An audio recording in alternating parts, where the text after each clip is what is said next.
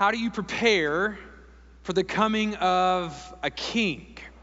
How would you prepare your home, your family, to receive a king or, or, someone that's really important? It's kind of hard for us to even wrap our mind around how we would prepare for a king because, as we've already said in this series, it's hard for us to, to, con- to conceive of living under the rule and reign of a king. We don't have that. Clearly, we have presidents, we have really important people that we would be honored for them to come to our home. We even have celebrities that sometimes we treat as royalty. But I think we can all agree that while there's some relation, a king is a little bit different. When you prepare for someone important coming to see you, how do you prepare? You want to you want to put your best foot forward. You want to receive them in such a way that they feel honored by the way that you receive them. I think about what Jordan and I did, well, mostly Jordan, in preparation for just our family to come to our house over the Christmas holidays. We cleaned, we washed sheets, I did some touch up painting, we bought groceries, and that's for family, right? They got to live with the mess even if they don't want to. Now, think about if someone really important came. Imagine if Coach K came to your house. Imagine if Michael Jordan came to your house. Imagine if someone from NC State, I don't know who's important from NC State. Do they have celebrities? Someone, someone, I don't know, whoever it would be. Imagine someone important from NC State came to your house. Imagine if Billy Graham was coming to your house. How would you prepare? And then let's take it up a notch. How would we prepare if we knew that Jesus was coming? How would we prepare to receive the King? Well, this morning, we meet an interesting character in the story of Scripture with an interesting message who helps us know how we are to prepare to receive this coming King, Jesus. He was sent to help us prepare. And here's what he says. Here's what he says we must do to receive King Jesus. We must repent. There is a cleaning that needs to take place, but it's a different kind of cleaning, an eternal cleaning, a, a spiritual cleansing. But here's what's interesting about this king and here's what's interesting about the gospel message that we're going to unfold across the pages of the gospel of Matthew. This king knows that in your own strength, you can't prepare to receive him on your own. So this king came to clean us up so that we could receive him. This king came to cleanse us so that we could be ready for him. That's the beauty of the gospel, friends and something that we should always rejoice and place our hope in. Jesus meets us in the midst of our mess to fully cleanse what we could never make clean. Jesus prepares us to receive him, and this is good news. And it's the main point of our text today that King Jesus prepares his true people to receive him. So let's hear from this messenger this morning and be moved by the message.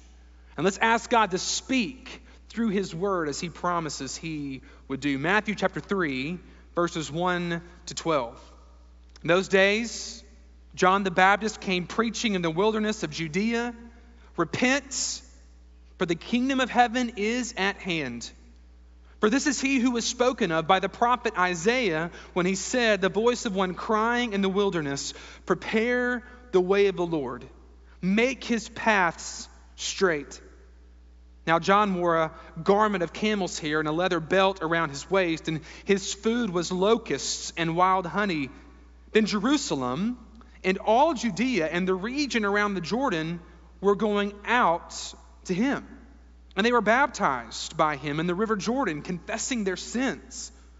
But when he saw many of the Pharisees and Sadducees coming to his baptism, he said to them, You brood of vipers, Who warned you to flee from the wrath to come? Bear fruit in keeping with repentance. And do not presume to say to yourselves, Well, we have Abraham as our father. For I tell you, God is able from these stones to raise up children for Abraham. Even now the axe is laid to the root of the trees. Every tree, therefore, that does not bear good fruit is cut down and thrown into the fire. I baptize you with water for repentance. But he who is coming after me is mightier than I, whose sandals I am not worthy to carry. He will baptize you with the Holy Spirit and fire. His winnowing fork is in his hand and he will clear his threshing floor and gather his wheat into the barn, but the chaff he will burn with unquenchable fire. Now, this is an interesting passage, an important one in the Gospel of Matthew. There's a lot of things happening, a lot of people that are being introduced. But remember, the major point of this passage is to prepare us for Jesus, both in Matthew's Gospel and our lives. So let's consider Let's unpack how this particular text and what Matthew is doing here, under the inspiration of the Holy Spirit, is preparing us for King Jesus. Firstly, we see a surprising messenger. One of the ways that we're being prepared for Jesus is the sending of a surprising messenger. And, and, Matthew is continuing this theme of promise and fulfillment that we'll, we'll see continuously through his gospel. Matthew takes us back all the way to the prophet Isaiah, once again, chapter 40, verse 3. And in this part of Isaiah, God sends a message to his people who are in exile in the hopes of comforting them.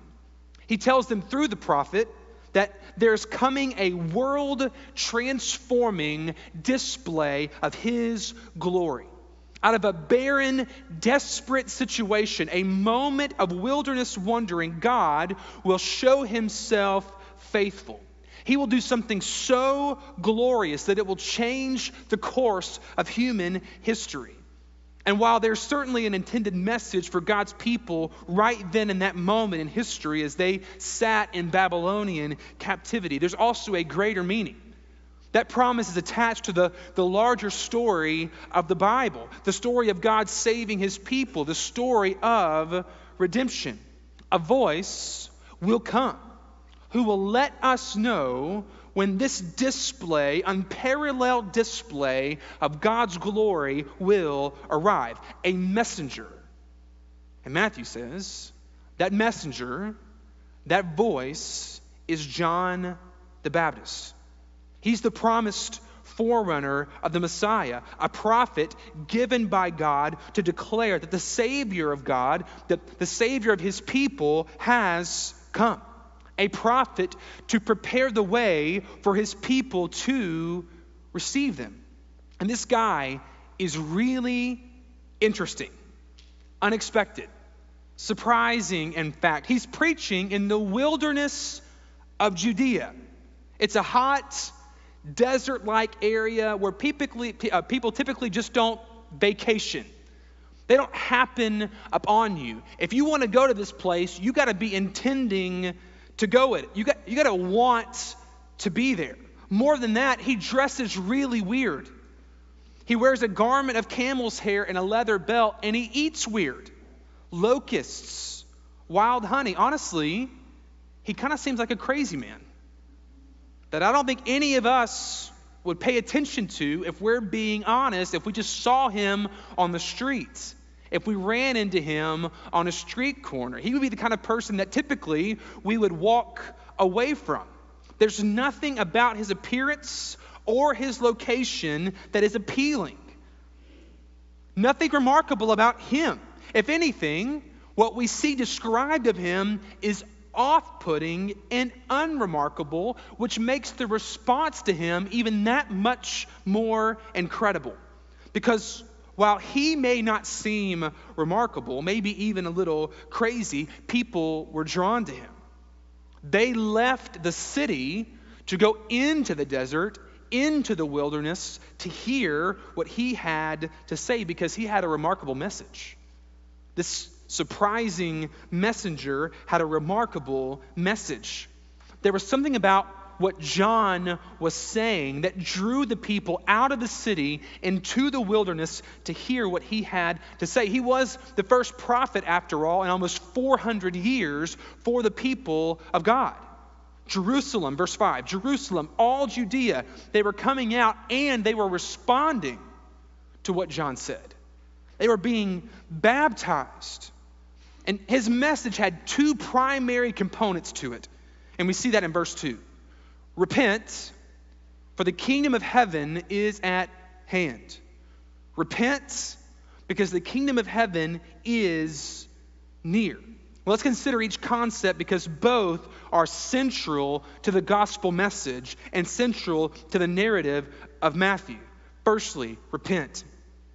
Now, repent, obviously, is an important New Testament concept. What does it mean? Well, repentance is a spirit given response to the message of God that results in a radical transformation of the one responding. It's godly sorrow over sin that comes from the beholding of the glory of Christ and a spirit empowered resolve to turn from that sin and toward that which pleases God. Now, the full meaning of this response of repentance in light of the work of Christ will be fleshed out throughout the New Testament. But even here, John is saying that God's people, in order to receive him, need to repent. They need to, to leave their devotion to things that do not honor God and turn back to Him and to those things that do honor Him. Now, why do we need to repent? Why does all of humanity need to repent? I want to be very I want to be crystal clear about this because eternity is on the line. We need to understand the importance of repentance and why all of us, in order to prepare to receive King Jesus, must repent. We need to repent because we are sinful. We need to repent because we have rebelled against a holy and righteous God who created us for his glory. We need to repent because of what sin has cost. We're a broken people, wicked, in our hearts, according to Jeremiah chapter 17, verse 9. We are dirty and we know it. We know it. Like, we know there's something inherently wrong. We know there's something broken. We know there's something missing in who we are, at the core of who we are. And it's all because of this rebellion and the separation that is created between us and our Creator God. We've lost fellowship with Him. We've lost the source of life, the source of love, the source of joy that we are all seeking. And we repent when we recognize our need for God and also our role in creating the distance, the separation, the break in relationship between us and Him. And baptism here is connected to that response of repentance because it paints a picture of repentance. The baptism represents a, a cleansing and a turning to a new life, a, a cleaning to once again be able to walk in fellowship with God, to walk in faithfulness for the glory of God. So John says you need to repent because you're not living in a way that honors God. And, and if you want to receive King Jesus, you need to be walking in faithfulness to God. And you need to make this decision because, component number two of his message, the kingdom of heaven is at hand. The kingdom of heaven is near. This, this work of renewal and cleansing is important because the day of the Lord has come. Now, listen, this is good and glorious news for some. For some of us, we should be rejoicing. But for others, the declaration that the kingdom of heaven is at hand, the associated day of the Lord, this is a troubling, troubling declaration. For those in right standing before God, this represents a moment of deliverance, a moment to, to revel in this promised world transforming display of God's glory and be welcomed into the kingdom of God, to have everything we've longed for and being restored to this right relationship with God fulfilled, and, and have everything we've looked for in other places that never were able to, to satisfy their false promise actually fulfilled in God. But for those who are not, for those who are not in a right standing relationship with God, for those who haven't repented, for those who are still following after the destructive path of this world. This is troubling news to say the least. And the message for anyone who is not prepared in repentance to receive Christ is like that proclaimed to the Pharisees and Sadducees in verses 7 to 10. Let's revisit that for a moment. These Pharisees, these Sadducees, they come to the baptism. They come to hear what John the Baptist has to say. And he says to them, You brood of vipers, who warns you to flee from the wrath to come? You need to bear fruit that's in keeping with repentance. Do not presume to say to yourselves, We have Abraham as our father, for I tell you, God is able to, to take from these stones children of Abraham. Even now, there's an axe that is laid to the root of the trees, and every tree that does not bear fruit is cut down and thrown into the fire. Now, let's take a moment and consider who these people are, because it's important to know why what John the Baptist says to them is important. We're going to see a lot of them as we study the Gospel of Matthew. Now, the Pharisees were a religious party, a lay fellowship among the Jews who delighted, according to one commentary that I read this week, in the idea that they were separate. They were separate from other Jewish people in their devotion to the law. They were very committed, very committed to, to behaving in a certain way, to upholding the moral requirements of the law, and making sure that everybody around them saw their devotion to the law. And they were popular, very popular among the common Jewish people because of how dedicated, how devout, how committed they were to the law, or at least how committed they looked in following God. They studied the law carefully and they determined to put it all into practice. And in and of itself, this could have been a good thing, but because it was so difficult, those who stuck with it and felt like it, felt like they were doing a good job in, in behaving according to the standard of the law, they began to think that they were better than everyone else. They were closer to God than anyone else. Now, the Sadducees were members of the high priestly party, a majority group on the Sanhedrin, which was the, the Jewish religious body or ruling body. And they saw themselves as a direct descendant of Zadok, the great priest. They largely rejected the oral tradition that the Pharisees held to. One of their major characteristics is they didn't believe in a literal resurrection. And you can remember that because they were sad. They were sad, you see, because they did not believe in the resurrection. Just a little fun token for your kids later today. They tended to be aristocratic. They were often wealthy landowners. They were suspicious of movements among lower levels of society. They were removed from the common people largely, and they cooperated with the Romans to maintain political power. Now, what you need to know is that both of these religious leading groups were powerful players. Nobody spoke to them the way that John the Baptist spoke to them. But John wanted them to know, and everyone listening, that even these people were deeply flawed. Even these people were not ready to receive King Jesus. Even these people needed to repent. On the one hand, we have people who have placed their confidence to receive King Jesus in their adherence to the law, in their own religious activity. You see that challenge in verse 9. On the other hand, we have people who have placed their confidence in earthly power and wealth and their perceived status above other men. I need you to hear me this morning. Both of these things are dangerous. Both of these beliefs, both of these, these tendencies among human beings to place their faith and trust in places outside of God are dangerous. And John says to them, You guys have a religious appearance, but no true heart for God. You aren't true sons of Abraham. Rather, you're a tree that God will cut down and throw into the fire if you do not repent. Because when the day of the Lord comes, he will bring judgment. Those who are of God will show it from the inside out. But those who are not will be cut off, and they will be cut down.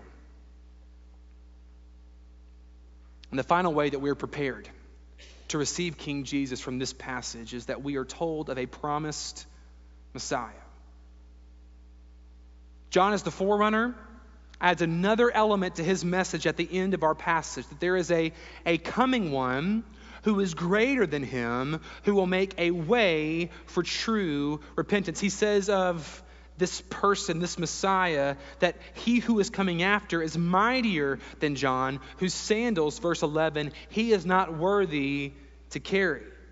This, this one who is greater will make a way for true repentance, for true renewal and reconciliation with God, for true freedom from sin, for true freedom from the consequences of sin. He will make a way to receive the King.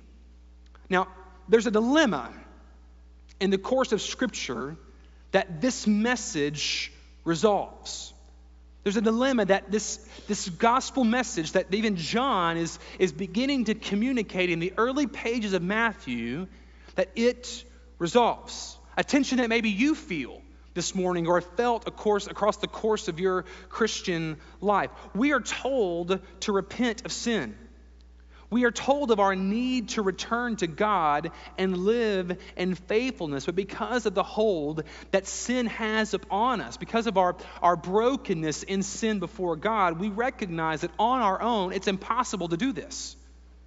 It's impossible for us to, to religious our way back to God.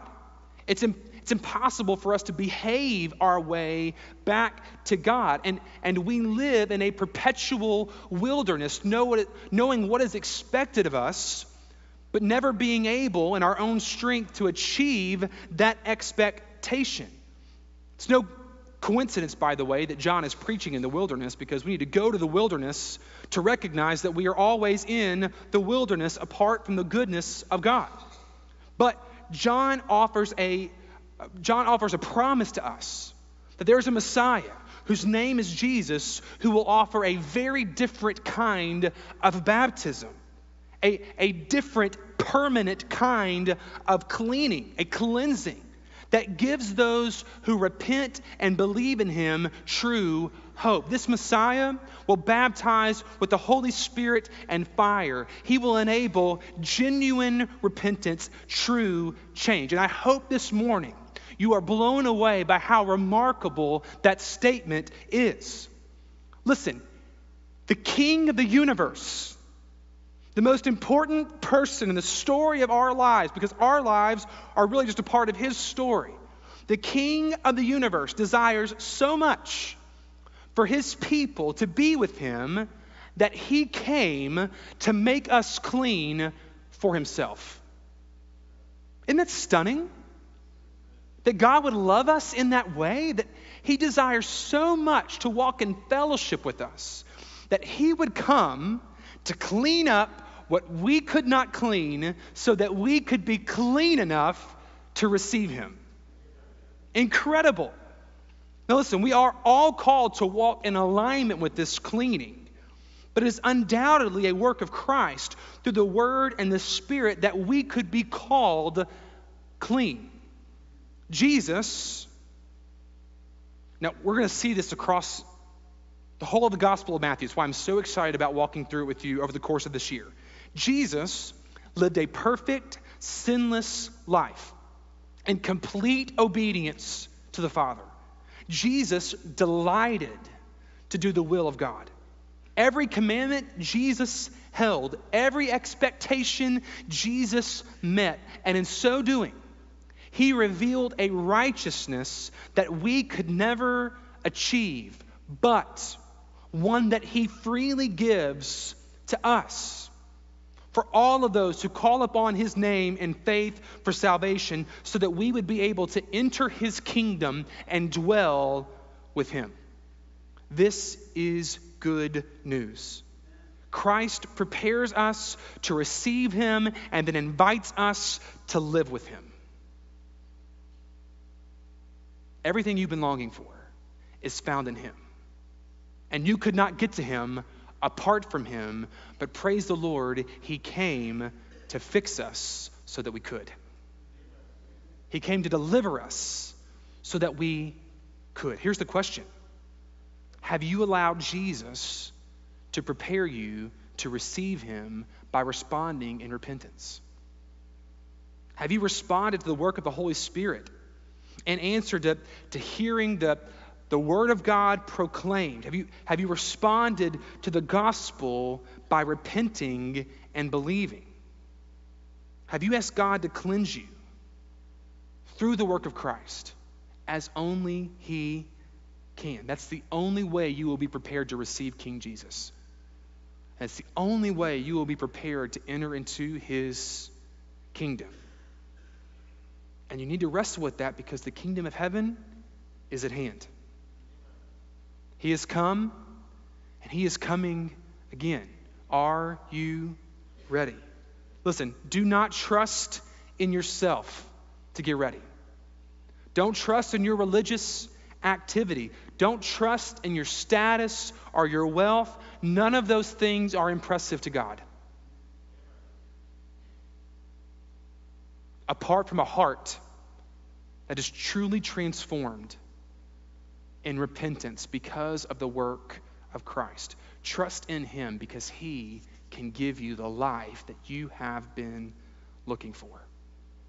How can we respond this morning to this message from John the Baptist that has been declared to us today from the Word of God? I want to just walk us through three possible responses. Three responses to this, this message of repentance because of the kingdom of heaven being at hand. Firstly, let us receive the work of Christ on our behalf.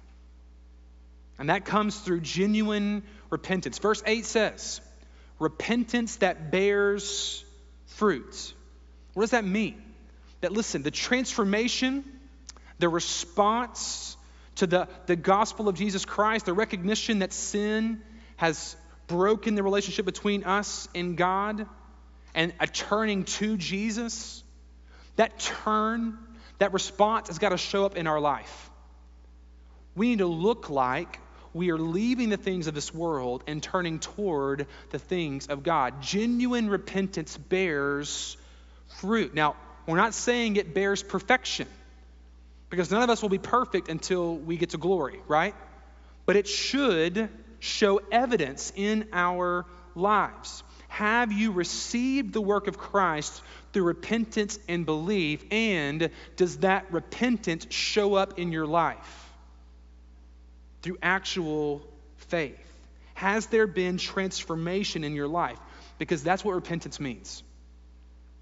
It's not just feeling sorry about something. It's not head knowledge, it's, it's a response given by the Spirit that grabs a hold of your life and evidences it in godly fruit. And let me just say again your religious pedigree will not save you, your power and wealth will not save you. I, I read this passage and I think about the whole book of Matthew. It's stunning to me how righteous the anger is toward the religious elite of Jesus' day. How they, they took things that were meant to, to lead them closer to God and not only distance themselves from God, but also other people who looked up to them to, to guide them toward greater intimacy with God. They elevated themselves and oppressed others. And there's no more contrary thing that we can do if we're trying to look like Jesus than that. So don't trust in yourself. It will only build up pride and lead you and anyone else who's looking at you away from the very God that we're trying to get to. Look to Christ. Only Christ can cleanse us. We need to trust in Him. And we want to wrestle with the fact have we received Him? And the best way to do that is to think about that moment when the Holy Spirit grabbed a hold of your heart in response to the gospel proclamation from the Word And now you see evidence of the Spirit at work in your life as you become more and more like Christ. Not perfect, but evidence of growing Christ likeness. Have you received the word in repentance? Secondly, let us rejoice in this work of Christ on our behalf. If we have received, we must rejoice. As we said from the Christmas story, the appropriate response to Christ coming, the appropriate response, the only response to the fact that King Jesus has come and that he came to make us ready for himself is rejoicing. Friends, can you imagine what it would feel like if today we had no idea about our standing before God? Can you imagine the, the millions, billions of people around this world who woke up today and do not know where they stand before a holy and righteous God? Can you imagine how, how lost they must feel? Can you imagine how lost we would be if not for the grace of God given to us in Christ? I think about that, that cleaning metaphor, right? I remember at an early age, my parents asking me, Jared, go, go make up your bed. But why would I make it up? I'm just going to get back into it tonight. What's the purpose of all this cleaning when you have a dog and kids running around and it's just going to get dirty again? But do you see the promise of the gospel that what Christ has made clean is clean? And that because of the work of Christ in our, our lives, we have the ability to have right standing before God and His righteousness and enter into His kingdom. Let us rejoice in that, friends. That what we could not do, what, what would have been perpetually unclean in our own strength, has now made permanently clean through the work of Christ. Let us rejoice. And finally, let us recognize that we are still about the work of John the Baptist, because as I said, Christ has come, but he's coming again. And now we as the church are the voice in the wilderness wandering, declaring, Get ready, repent, for the kingdom of heaven is at hand. We have the same message to declare. There are only two possible outcomes to this life. Only two eternal life or eternal condemnation. And the question that we need to ask everyone to wrestle with is Have you been cleansed by Jesus? Are you ready to receive him when he returns? And I want you to remember you don't have to have anything remarkable about you to do this. John the Baptist wore camel hair, a belt, ate bugs drenched in honey and he was in a desert. And the message was still so powerful that God drew people to himself through him. You don't have to be remarkable because the message is remarkable. Let's trust in the declaration of the gospel for God to use it to prepare people to receive him.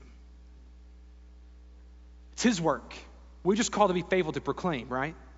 Let's, let's be about this business wherever you are, day in, day out. As you think about 2022, going back to work, going back to school, let's be a voice. Let's be messengers, preparing the way for the coming of Christ. And the first thing we're going to do in 2022 to proclaim is to partake of the supper. Do you know the Bible says in 1 Corinthians 11, verse 26, that as often as we drink this or eat this bread and drink this cup, that we are proclaiming the Lord's death until he comes. We are about to proclaim through a visual means. We are about to see together the gospel on display. So that our hearts, if we are in Christ, are even more ready to receive him when he returns. And for those who are not a part of Christ, who have not repented and believed, to be convicted, hopefully, in the work of the Spirit by our common testimony. So we're going to proclaim as the people of God right now in partaking of the supper. Now, let me make a couple of declarations before we do this. As a reminder, this is for, this action of the church is for those who have trusted in Christ. It's hard to, to say that what the, what the supper wants to say, that we have been cleansed, bought by the body and blood of Jesus, and we have been completely satisfied in Christ. That's what the intention of the supper is. It's hard to say that if we have never acted upon that declaration in repentance and belief. And so, if you're not a follower of Christ, if you've never given your life to Jesus, we would ask you to abstain. Do not partake in this moment, but rather watch the testimony of this church, the testimony of those who have repented and believed about the, the saving work of Christ and the satisfying work of Christ. And then for those who are in Christ, we want to make sure that this moment is a worthy testimony to what we are meant to proclaim. And so if there's anything in your life that is unrepented of, if there's anything in your life that would call into question the testimony that we're about to make as the church about the saving and satisfying work of Jesus, I want to give you a moment to repent of that. And if you can't truly repent of that, then I would also ask you to abstain so that you don't take the, the supper in a way that's harmful to you or harmful to the witness of the church. So, wherever we are, could we just bow our heads and just ask God to help us make sure that what we are about to proclaim is a faithful proclamation of the gospel?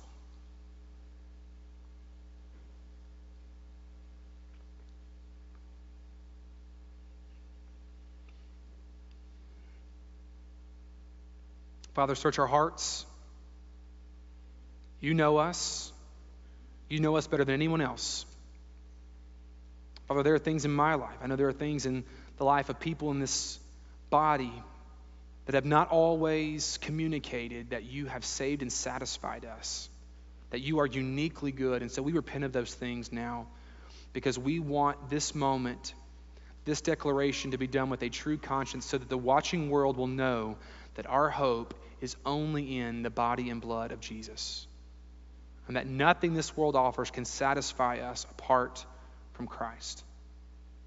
Would you find this proclamation a faithful one, we pray, in the name of Jesus? Amen. Is there anyone who did not receive the elements in coming in this morning? If you could raise your hand, our deacons are ready to give those to you if you need them. A couple up here, Mark, maybe some over here too. And while they're passing them out, if you want to go ahead and prepare, the wafer's kind of tricky.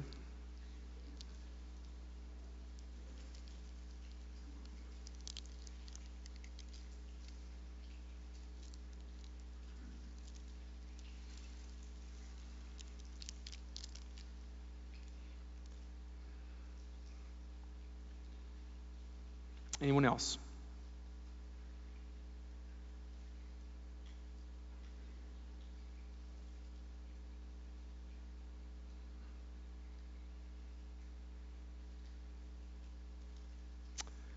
Reading from 1 Corinthians 11. Paul writing to the Corinthian church about the supper. He says, Well, I received from the Lord what I also delivered to you that the Lord Jesus, on the night when he was betrayed, took bread. And when he had given thanks, thank you, God, he broke it and said, This is my body, which is for you. Do this in remembrance of me.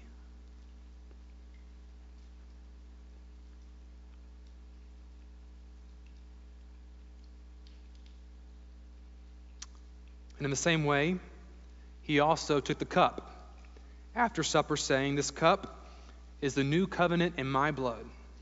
Do this as often as you drink it in remembrance of me. For as often as you eat this bread and drink this cup, you proclaim the Lord's death until he comes. And he is coming. Amen.